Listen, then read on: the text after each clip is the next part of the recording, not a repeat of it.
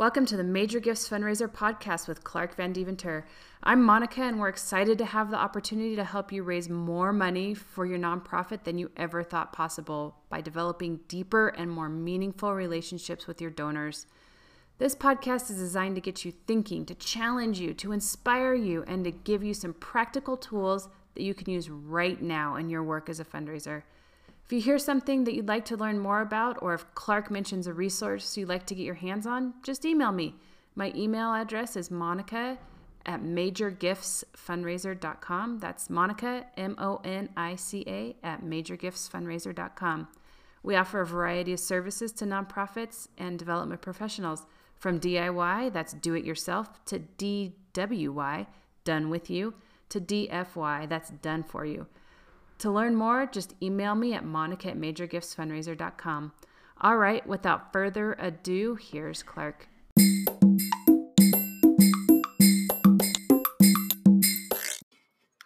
Buenos dias. Hey, Clark Van Deventer here from Major Gifts Fundraiser Hope that you are having a great day. All right.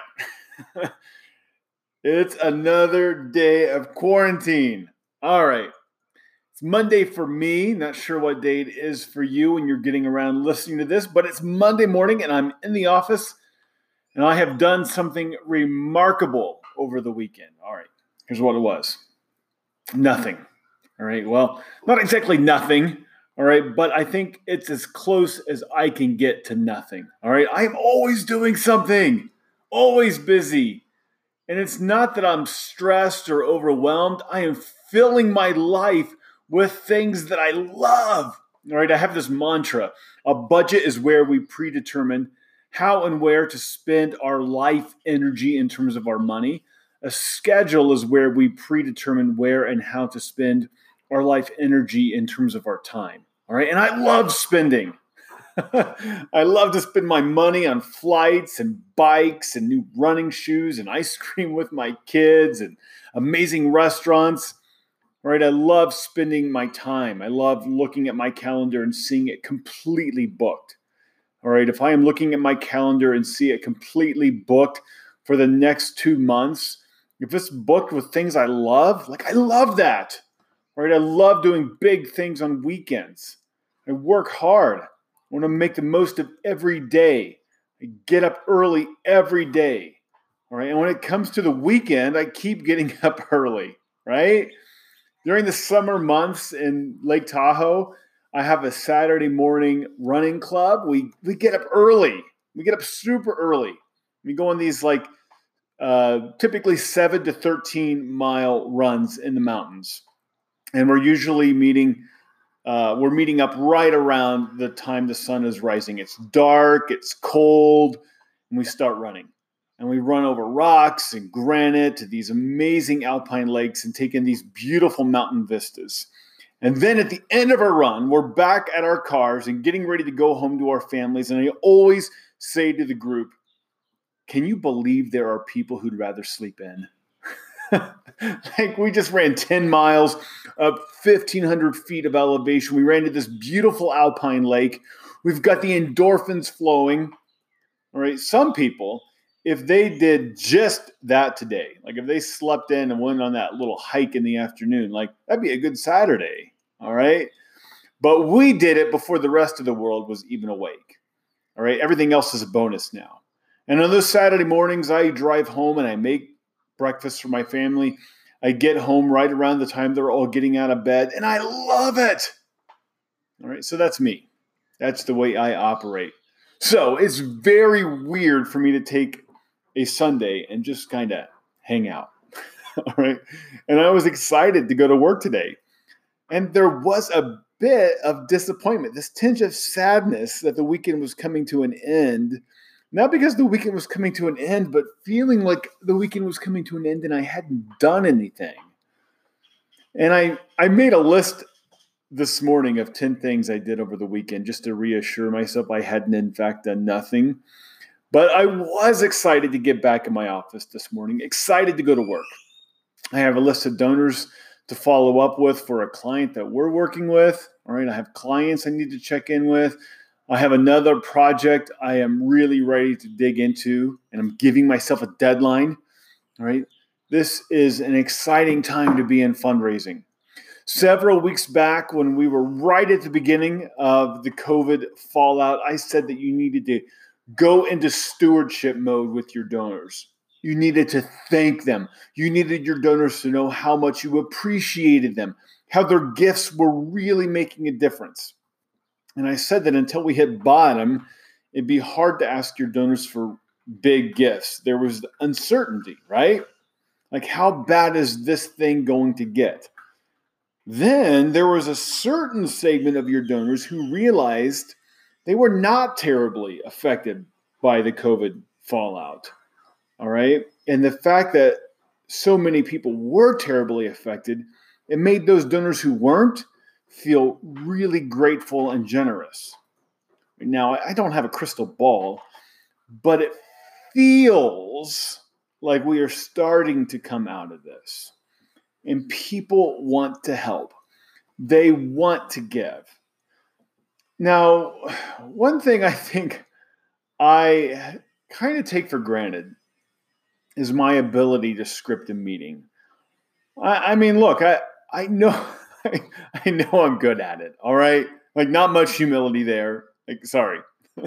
I just know I am good at it. But I think I take for granted how intuitive it is for me. So I had two calls with a couple of different clients last week. They both wanted to talk about specific donors with me. They wanted to talk about their next meeting. And I'm just like, well, I I want to ask them this and then this and then this. All right. And for me, this isn't rocket science. It's just clear. All right. And for me, the stuff that's just super intuitive, they're like frantically taking notes, like it's not clear. So we had this one donor. I'm like, well, here's your first question. And they could answer A, B, or C. If they answer A, you ask them this. All right. Uh, then they could answer with D or E. And then if it's D, ask this. If it's E, ask this. It's like we needed a flow chart so after a few months without meetings, and perhaps a few more months coming without meetings, depending on how COVID plays out, you have a backlog of donor scenarios to play out. Step one is going into meetings with strategic questions. By the way, if you are communicating with donors on Facebook Messenger, by text, other messaging platforms, right, don't hesitate to ask donors big questions, heart questions, strategic questions by text.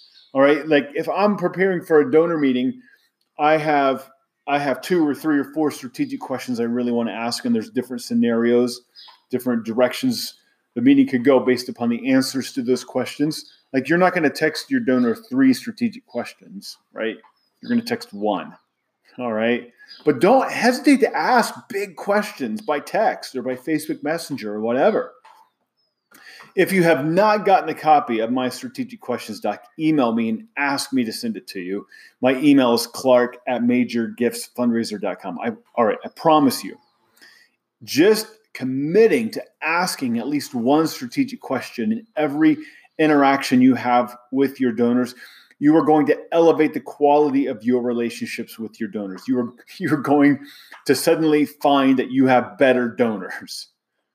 Right? Of course, you don't have better donors. Your donors are the same people, right? But you're gonna you're gonna feel like you have better donors because you're asking better questions. All right. If you want to seriously take your career to the next level, you should talk with me though about a coaching arrangement. All right. Coaches help us perform better. The best athletes top performers in any field. They are not summoning greatness out of nothing. Right? They have a team of people pushing them and coaching them and helping them reach their full potential. All right. I have clients I talk with once a week, clients I talk with once a month, and I am helping them reach new heights in their careers. All right. A while back, I read Andre Agassi um, autobiography, Open. It's a great book, by the way.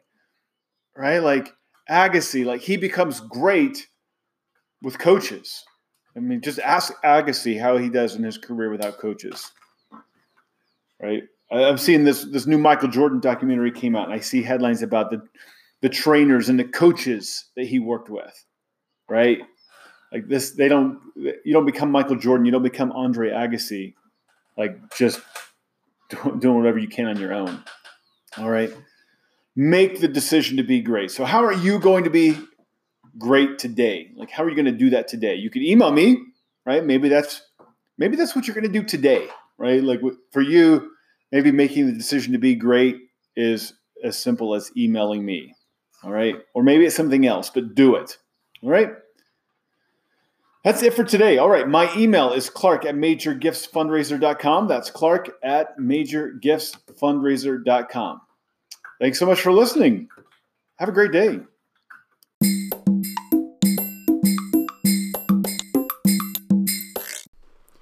Monica here. I hope you've been enjoying the podcast and getting some great bits of information from each episode.